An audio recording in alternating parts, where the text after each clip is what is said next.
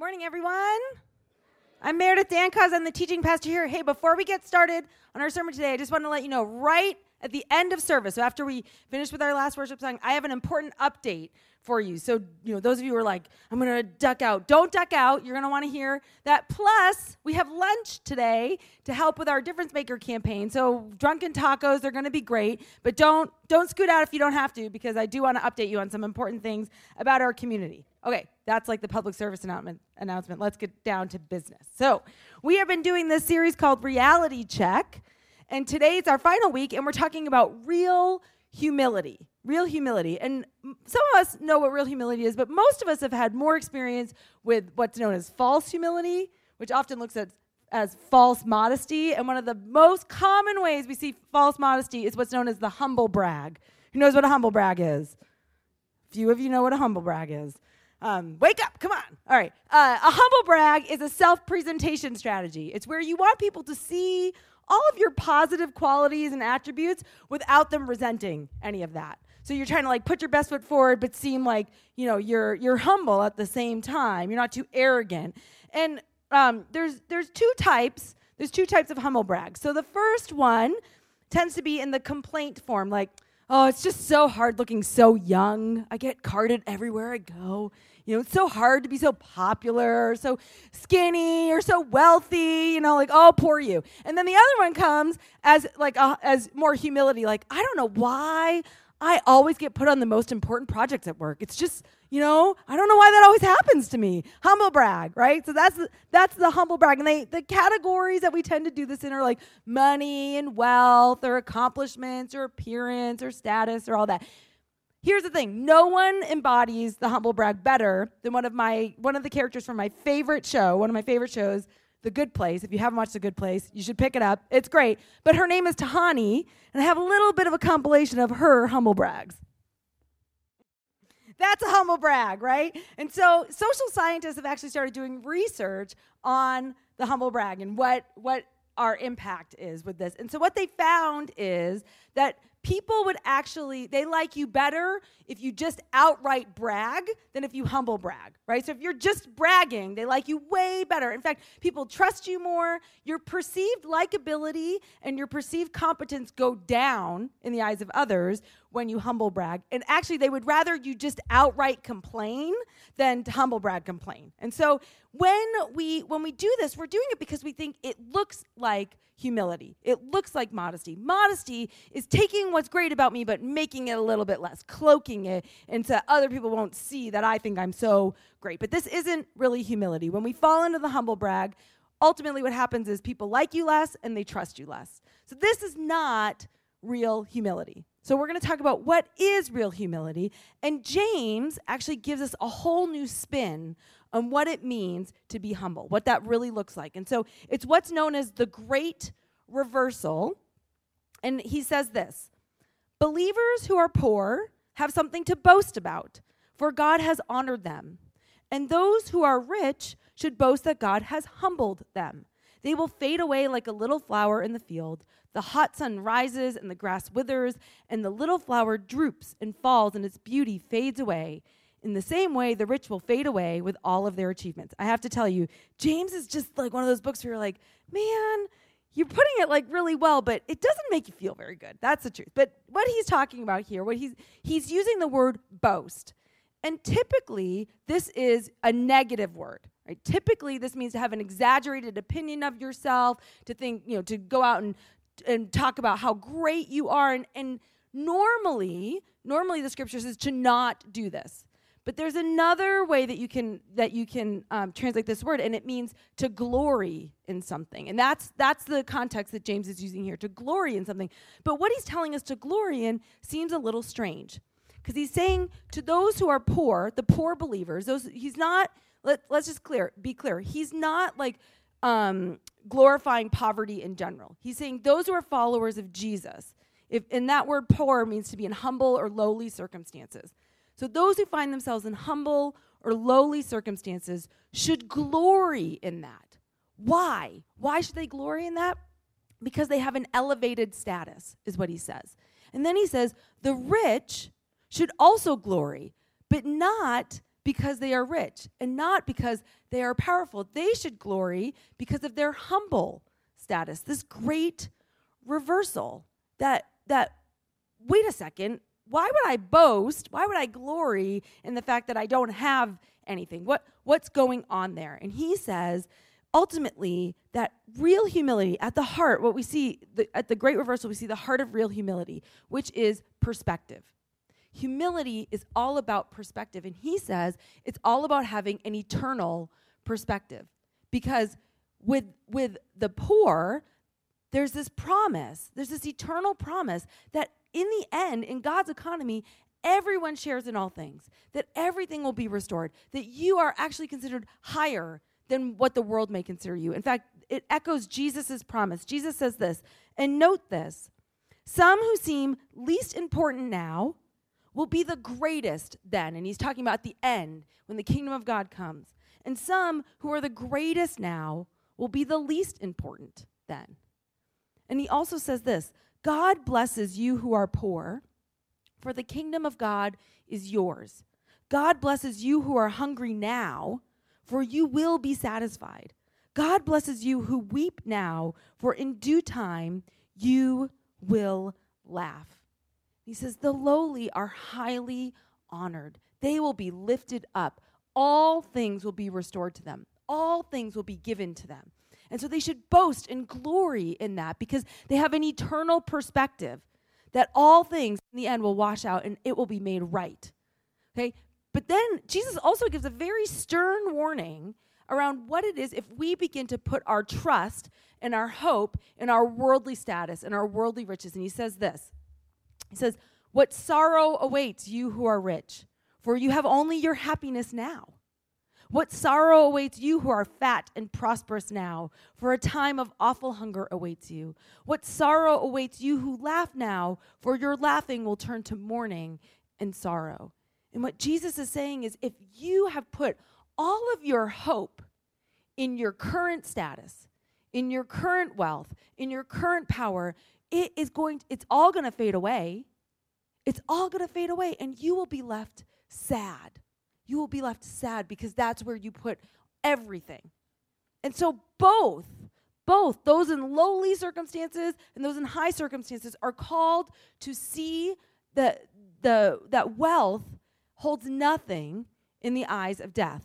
Right? It doesn't even hold a candle to it. Everyone will be brought to the same condition. The, the poor will be brought up, the rich will be brought low. That's what he's saying. This is that the heart of real humility. It's about perspective. It's about right relationship with God. It's about knowing who we are. It's not about thinking lowly of ourselves. Too often we think that humility is thinking bad about ourselves. C.S. Lewis puts it well. He says this Humility is not thinking less of yourself, it is thinking of yourself less. It's not thinking less of yourself, it's thinking of yourself less. It's getting the right perspective. And he says, when, when we begin to think that humility is actually cloaking or downplaying who we are, he says this is the result. By this method, thousands of humans have been brought to think that humility means pretty women trying to believe they are ugly and clever men trying to believe they are fools. And he says, this is utter nonsense, right? And so you actually don't, you just still keep thinking about yourself. Because what's happening is when we try to downplay our, our strengths or our abilities and make them seem like they're not so great, we are still stuck in measuring ourselves by the world's standards. We are still saying, actually, wealth, power, status, accomplishments, those are all the things that matter. So I'm going to downplay them right? But that's not real humility. Real humility comes with a right relationship with God. And so David Wilkerson, he puts it really well. He says, A humble person is not one who thinks little of himself, hangs his head and says, I'm nothing. Rather, he is one who depends wholly on the Lord for everything, in every circumstance. Real humility is about right perspective. It's our recognition that it does not matter what your current worldly status is. It doesn't matter if you are in high circumstances or low circumstances. All of us are fully dependent on God for all things. That's that's the core of real humility. That's the core of real humility. And when we recogn- when we fail to recognize this, we fall into all sorts of trouble, often known as pride. And that's what James is trying to address. And he says there's a root of the problem. He gets to the root of the problem. And he says the root of the problem is this You adulterers, I told you, he doesn't mince words, right? You adulterers, don't you realize that friendship with the world makes you an enemy of God? I say it again if you want to be a friend of the world, you make yourself an enemy of God. Do you think the scriptures have no meaning? They say that God is passionate that the spirit he has placed within us should be faithful to him. And he gives us and he gives grace generously. As the scriptures say, God opposes the proud but gives grace to the humble. And so he likens this when we when we get out of whack and we start to think I'm in control of my life or my status is the most important thing or what other people think of me that's what matters. He likens this to adultery. He says, You have violated the relationship that you're supposed to be in with God. It's a matter of loyalty, it's a matter of allegiance. That's where humility really comes in. It's what are you loyal to? Because to be a friend, back then, this term didn't just mean like you like the world. You know, he's not saying be hostile and don't like anything in the world. To be a friend meant that you were aligned in value and thought. It was often a lifelong commitment. You know, it was it was a big deal to say we are pursuing the same things. We think the same things. There was fidelity, there was commitment. And so he's saying when you align yourself with the world and you say I am I'm committed here and I value the same things and this is what I'm pursuing, you make yourself an enemy of God because you are now acting hostile to, way, to the way that God has ordered the world. You are acting in opposition to how God wants you to live. And he says God is very passionate and jealous. That word of God is passionate about the spirit he has placed in you. God is jealous about the spirit he has placed in you because God cares about the decisions you make. God has a preference for how we live. It's kind of like those of you who are parents, you know, like when your kids make decisions that you don't like, you aren't neutral to that. You're not like, oh, no big deal. You're, it bothers you, right? Even though you're not in control of all the decisions they make, you have a desire for the way in which they would live. You have a desire for how they would contribute to society. God's desire is even greater. We were designed to be in, cre- in, in relationship with our Creator. And when we unplug from that, all sorts of things go wrong. And He says, then God starts to oppose the way you live, meaning He stands against it because what you are pursuing is opposite of what He would have you pursue. And so God, God uh, loves the humble.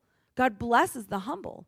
But when we find ourselves being being prideful, and what that really means is to have an exaggerated opinion of yourself, an exaggerated opinion of your righteousness, of your goodness, of your importance, and what that often leads to is disdain and scorn, disdain of other people and of other situations. And we start to think, I'm so much better than that. We start to measure ourselves against one another and say, like, well, at least I'm not that person. I'm so much better than that.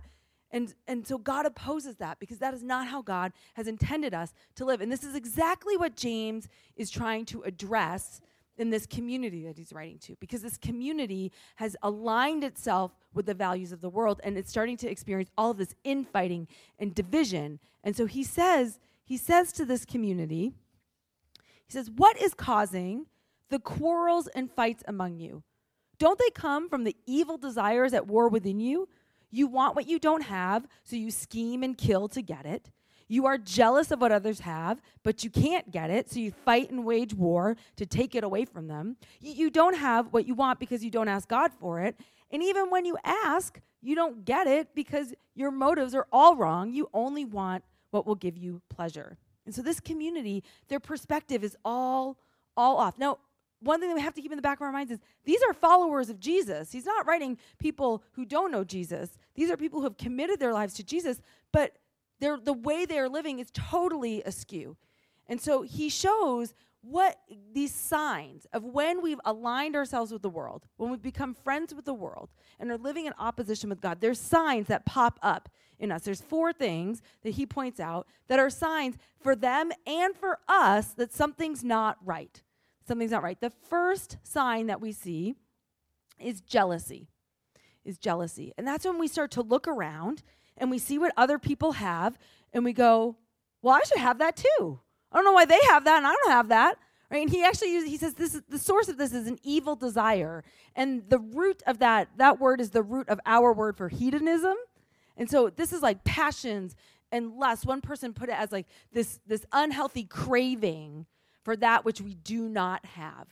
And when we are jealous, a couple things start to happen. We start to feel entitled, right? I deserve that. I deserve what everybody else has. And then we start to think that God is withholding from us. Well, I deserve that. And if God isn't giving it to me, then there's something wrong with God. And so we the first sign that something's out of whack, that, that we've aligned ourselves with the world and not with God is jealousy. The second sign, he says then, is fighting. Is fighting. And he says to them, You're scheming and killing and fighting and waging war. James is, you know, he's dramatic in, in this. Like, you're killing each other. But but what he means is you're harming one another. You are hurting one another because you seem to think that you deserve what someone else has. And so you, whatever means necessary to get your own. And and here's the thing about harming other people. Sometimes it's outright harm. Sometimes we harm other people physically. Sometimes we harm them with our words and we rip people's reputations apart. And sometimes it's more subtle, where we start to compete with people in this way. They don't even know that we're having this competition with them. But but we start to think you, your gain is my loss. You are my opponent. You are my enemy. And we get into this zero sum thinking that anytime someone else benefits, it's my loss. There's only so much to go around. And so if you get something, it means I didn't get it. And that's not how God's economy works, but we start falling into that. And, and then one sign that you can really tell that you have become aligned with the world is you start to get withholding yourself and you start to get stingy and you start to say, well, I'm not sharing what I have because if I give you some, then I lose out. And so, so we start to fight with other people, thinking, You are my enemy. Your gain is my loss. And that then leads to self dependence. And what we're talking about here is not being responsible. This is not like, oh, everyone's supposed to be responsible, right? You're supposed to be a responsible citizen and make contributions and do your part. That's not what this is about. He says, You don't have because you don't ask. And what he means is you've closed yourself off from God. You start to think, you fall into this trap of thinking, actually, it's the, the world helps those who help themselves. And so it's what I can do to secure myself. And the things that make me most secure are my bank account and my title and my retirement account and my home and all the things that we go, I can provide that. And so we stop depending on God. We close ourselves off from God and we start to think, it's me. I'm the one in control. And so I'm going to take care of me. The world helps those who help themselves. And we start to trust in our own ability to provide. And then lastly, we end up selfish. And, and he says, even when you do ask God, you don't get it because you're asking with all the wrong motives. Because we start to have this distorted view of what a relationship with God is. And we start to think God is like a big ATM or genie, and God's main role is to make me happy. That, and so if God is not giving me what I want, God is not holding up the end of the bargain that I agree to. Right? And so our relationship with God gets out of whack, and we start to think, I'm entitled to what I want, and God is supposed to give it to me. And he says, These four things are a sign that you are aligned with the ways of the world, that you've become a friend with the world and are in opposition with the way that God wants us to live. But here's the question for us. Because remember, I said, James is writing to a group of Jesus followers. He's not writing to a bunch of people who don't know God and haven't committed their life to Jesus. He's writing to a group of Jesus followers. And we have to ask why is it so much easier to align ourselves with the ways of the world? Why is it so much easier to be friends with the world than to allow God to guide our lives? Because if we're all honest, that's true.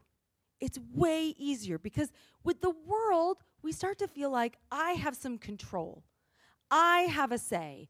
I get to dictate this because too often, at the core of all of this, is fear. It's fear. It's fear that God isn't good or that God isn't going to give me good things or God doesn't want good things for me. Jan Meyer says we start to have the God of our worst fear. She says it like this When I see God as the God of my worst fear, I assume he, ha- he only has requirements of me and will leave me completely alone to get the job done. I often hear, I, often when I hear Jesus calling, I hear only my worst fear asking far too much and wanting to be appeased with burdensome, lonely labor.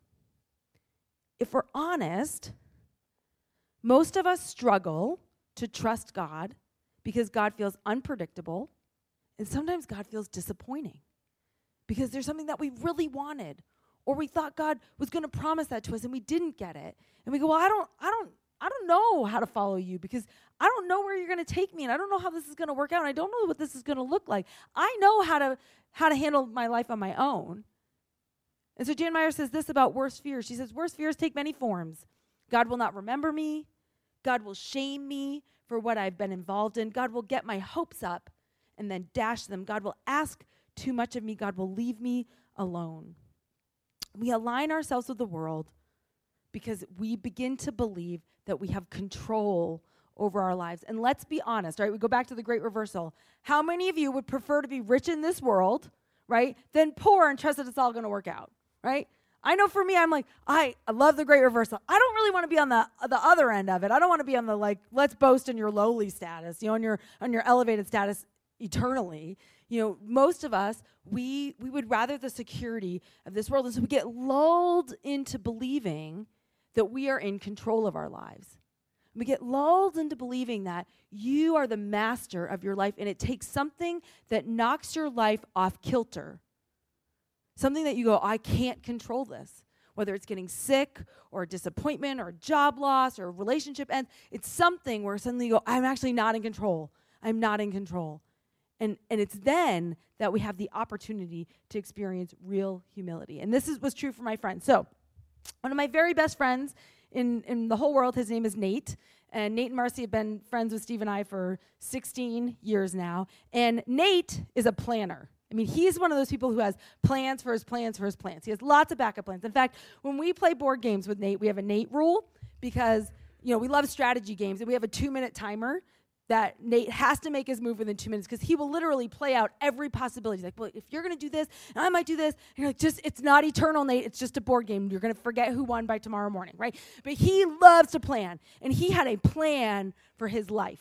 Nate knew how his life was going to go, and he was happy to share his plans with God and let God in on his plans. And Nate's been a follower of Jesus since he was very little, but he had all these plans, and God, he wanted God to bless his plans, but they were his plans. And so Nate's first plan was he bought this house.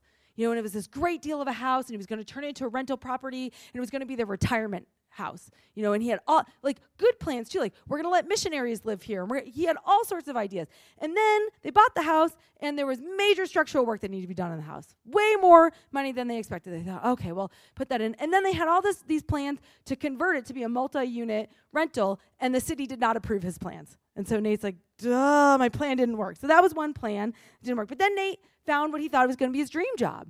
And so he took this job, and it was the perfect job. Everything was great. Everything was going to be wonderful until he started the job and he realized he hated the work. He didn't like his boss, and it was terrible. And he was so miserable. So now he's stuck in this house that didn't go to plan, and he's in this job that he doesn't like, and then the housing market crashes, right? And so Nate's house is this this is his retirement account is now hundreds of thousands of dollars underwater.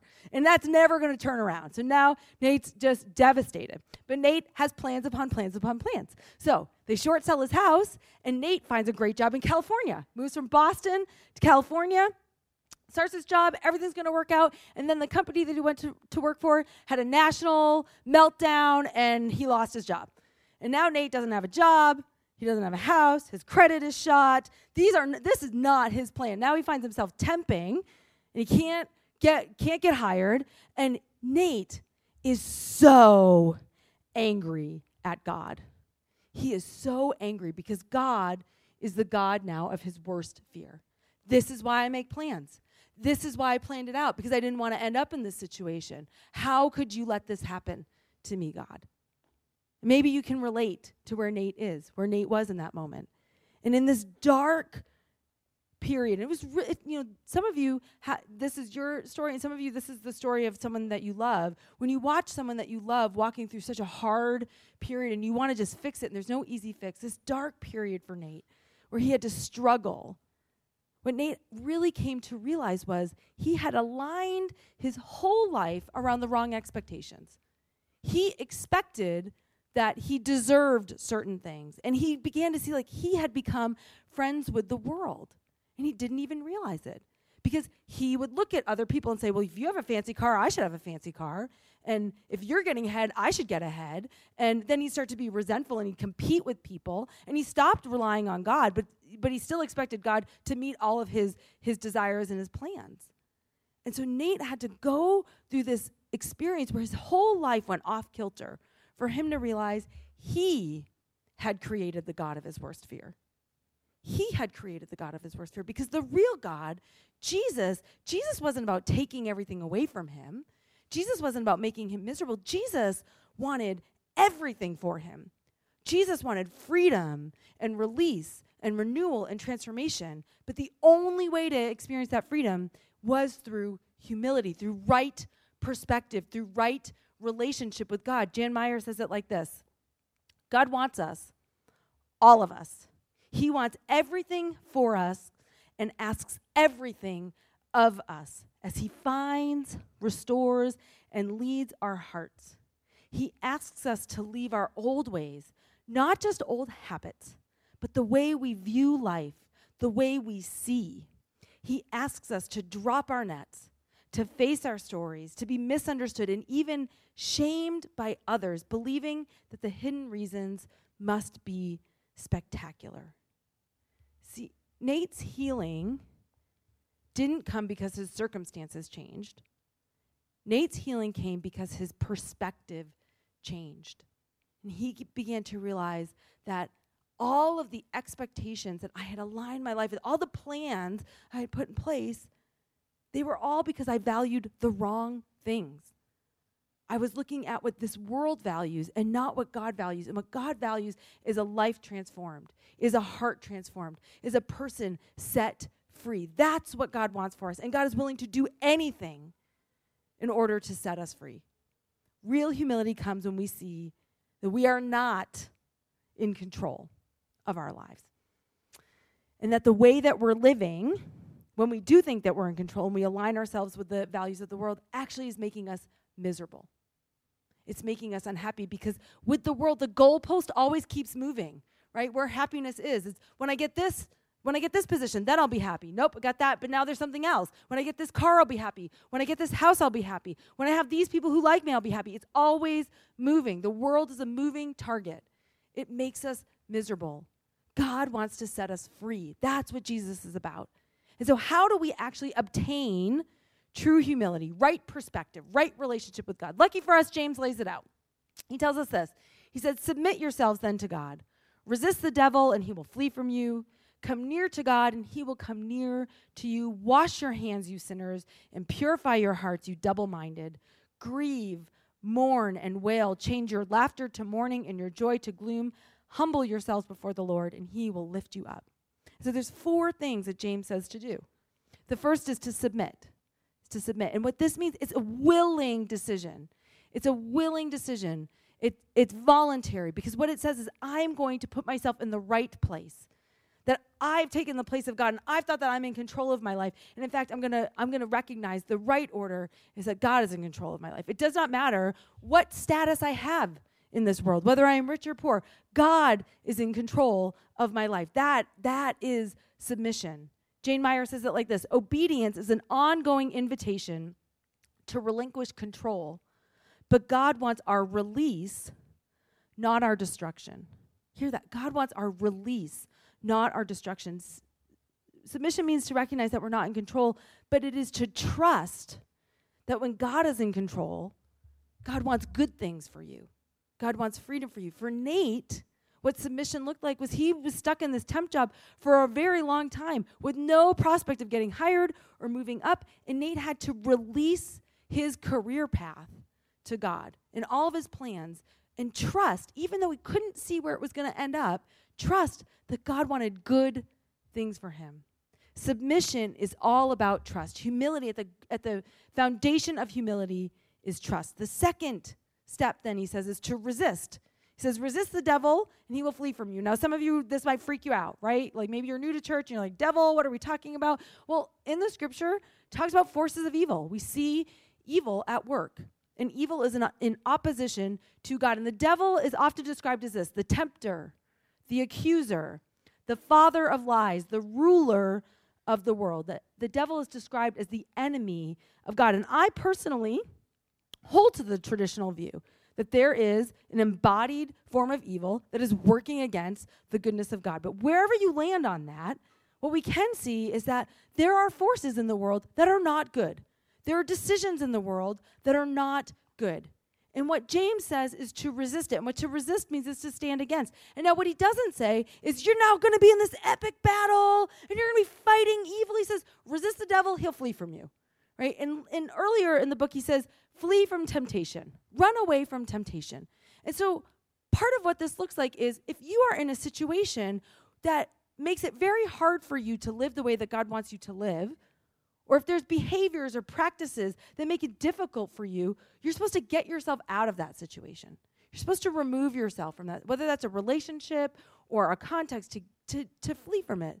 But also, when we see Jesus confront the forces of evil in, in the Gospels, it's never a battle. Jesus just says, Be gone, and they're gone. See, evil holds no power in comparison to the power of Jesus. And so, what James is saying is choose to live differently in this world. You have the power to live the way God wants you to live. Evil has no power over you. You can choose goodness. You can choose to be moral in an immoral world. You can choose to follow God and align yourself with God and not live in opposition with God. You have the power to do that. It means consistently checking our hearts and our minds and our thoughts. Is this in line with God or not? And so for Nate, part of that looked like him recognizing there are certain conversations that he couldn't have because he would start to feel bitter and he would start to feel entitled. There were certain things that he had to stop looking at or stop participating in because he realized that just makes me begin to feel like I should, I, it aligns me with the world and reminds me of the values of the world. Right? And so for you, it might be a situation that you need to get yourself out of. The third step the third step is to draw near. And James says, draw near to God. And this means to intentionally move towards God. It is an intentional action, it's a decision that you're making, right? And, and so it's saying, I'm going to pursue God, I'm going to pursue a relationship with God. And it comes with a promise that when you draw near to God, God is ready and waiting to draw near to you.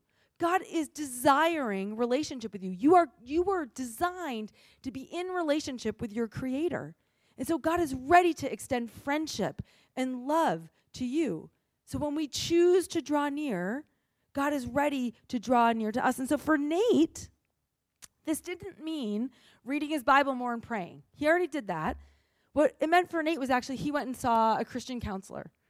And in that, Nate had to do some really deep spiritual soul work to realize all of the resentment he had towards God and the anger he had and the fear that he had in trusting and also the longing he had to be in relationship with God.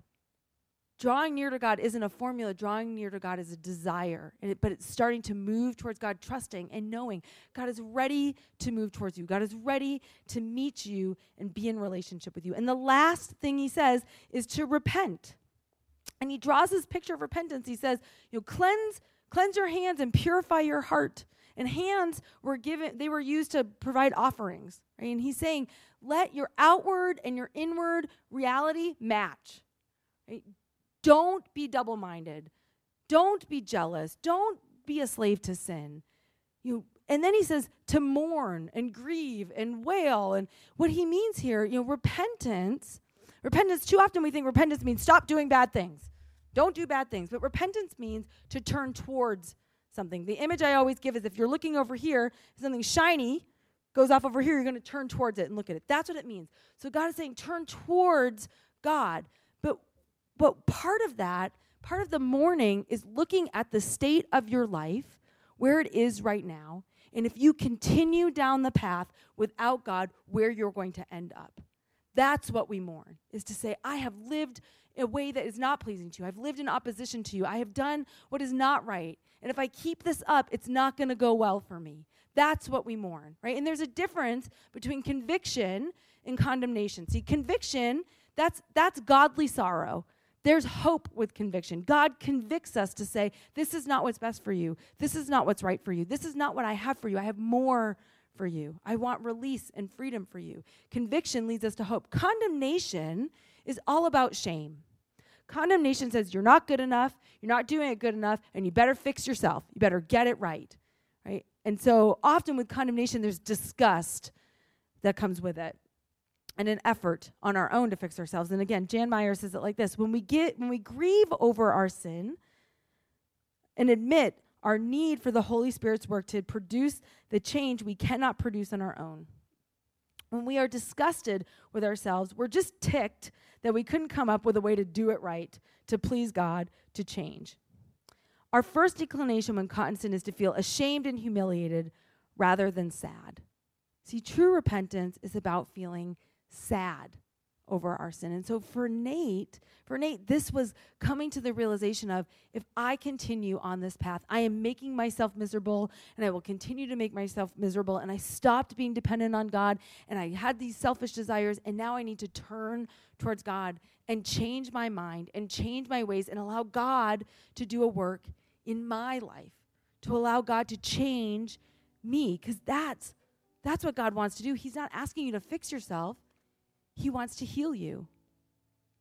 And so, as we come to the close of this reality check series, it's a good moment to just take an inventory of what's going on in our heart, to have a reality check.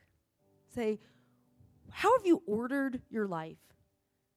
When we look at the ways of the world, do you see jealousy in your life? Do you see yourself looking around and going, I deserve that? And God isn't giving me what I deserve, and I deserve more do we see ourselves fighting in that we start to see other people as our enemies or we start to say, I have to hold on to mine because if I give you something, I get less? Have you become so self dependent that you've closed yourself off to God and you believe that it's all up to you? That you make it happen, and so you have to hold on to everything that you're in control of. And have you have you gotten off track with your relationship with God where you've started to think, I deserve God to give me things. That's, that's what this is about. And God isn't holding up his end of the bargain. And if so, the remedy is here for us. And so maybe, maybe your step today is submission. And it's that the first step of recognizing I am not in control, God. I have been trying to live my life as if I'm in control. I have all my plans, and I need to surrender my plans to you. And I'm afraid, because I'm afraid you're the God of my worst fear, but I have to trust that you want my release. That's what you really want for me. Or maybe, maybe for you today, it's not, it's not surrender, but it's resistance. Maybe it's you've been in a situation that you need to get yourself out of. Or maybe you've thought, I'm powerless to this, but you're not. And so it's, it's that resisting temptation. It is fleeing from a situation that is not bringing out the best in you. Maybe, maybe for you today, it's drawing near to God. Maybe you've gotten so distant from God that you've forgotten what it means to be in relationship with God. To intentionally pursue that relationship. And I want to say one of the best ways to start is right here on Sunday morning. Is to draw near right here. You are welcomed here every week. We would love to have you here every week because that's a great place to start. We've done a lot of the work for you. You know, we we read the word and we do the prayer and we do the worship. And so if you are feeling distant from God, start here and and grow from there. Grow into relationship. Learn how to read your Bible. Learn how to pray. But but start here. And maybe for some of you, you know, it's it's repentance. Not condemnation, not you're so bad and go fix yourself, but it's truly saying, God, you want to do a healing in me, and I'm open to that, Lord. Whatever you want to set free in me, the way I have been living is not the way you want me to live. Help me to turn towards you. And I want to take a moment right now because there's some of you here today who have never really made that decision to be in relationship with God. And maybe you've been afraid and you think, God is the God of your worst fear. God won't love me. God won't accept me. I'm too far away. I've messed up my life too much. There's no, or God's going to come in and make everything bad. And if you feel far from God today,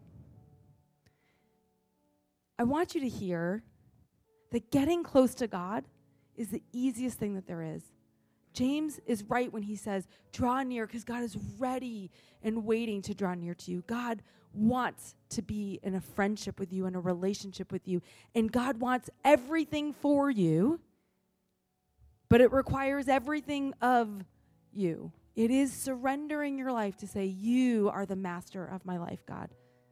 But I say it all the time. I got it from Andy Stanley, and I think it's the best line around. He says, Jesus makes life better and makes you better at life.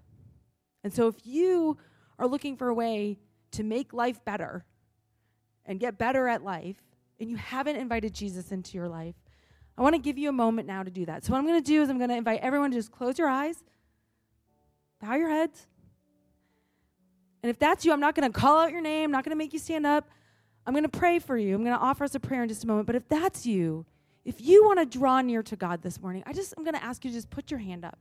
Just go ahead and raise your hand up, and we're going to pray for you. I see that hand, and I see that hand, and I see these hands, and I see that hand. If you want to decide for Jesus today, I see that hand over there.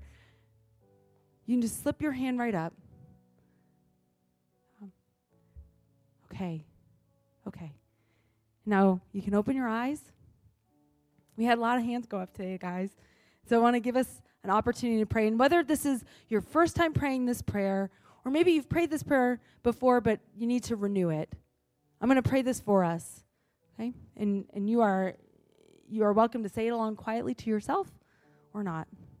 Jesus, I believe you are the Son of God, that you died on the cross to rescue me from sin and death and to restore me to life, life, and more life. I choose now to turn from my sins, my self centeredness, my brokenness, and every part of my life that does not please you. I choose you. I give myself to you. I receive your forgiveness and ask you to take your rightful place in my life as my Savior and Lord. Come reign in my heart. Fill me with your love and your life, and help me to become a person who is truly loving, a person like you. Restore me, Jesus. Live in me, love through me. Thank you, God. In Jesus' name I pray. Amen. Can I hear an amen? All right. There are some people here who made the best decision of their life today. They chose to draw close to God and invite Jesus into their heart. I just want to take a moment and let's celebrate that.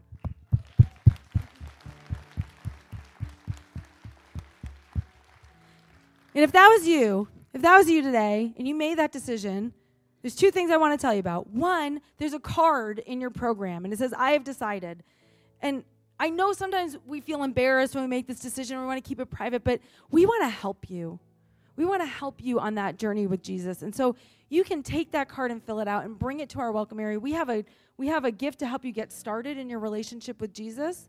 And so don't leave here today if you made that decision and not let us know because we want to celebrate that with you. And also, if you made that decision today or maybe you didn't put your hand up but you're still you're wondering who Jesus is and you want to know more, join us for Alpha. You can it doesn't matter if you sh- if you signed up or not. You can show up tonight. We have a place for you. In Alpha, we just started last week. It goes for the next 9 weeks. We are talking about the basics of the Christian faith and what it means to believe and who Jesus is. Tonight we're going to be talking about why did Jesus die? Why why is that even part of our belief. If you are curious and you have questions, you want to know more about what it means to follow Jesus, join us tonight. It's at 5:30 right back here. We have dinner. It's going to be great. Awesome conversation. You are welcomed. You are welcomed at Alpha tonight. Okay. So, we're going to stand up now and we're going to respond in worship. And I love this song because it tells the story of what God has done, how God has drawn near to us to set us free.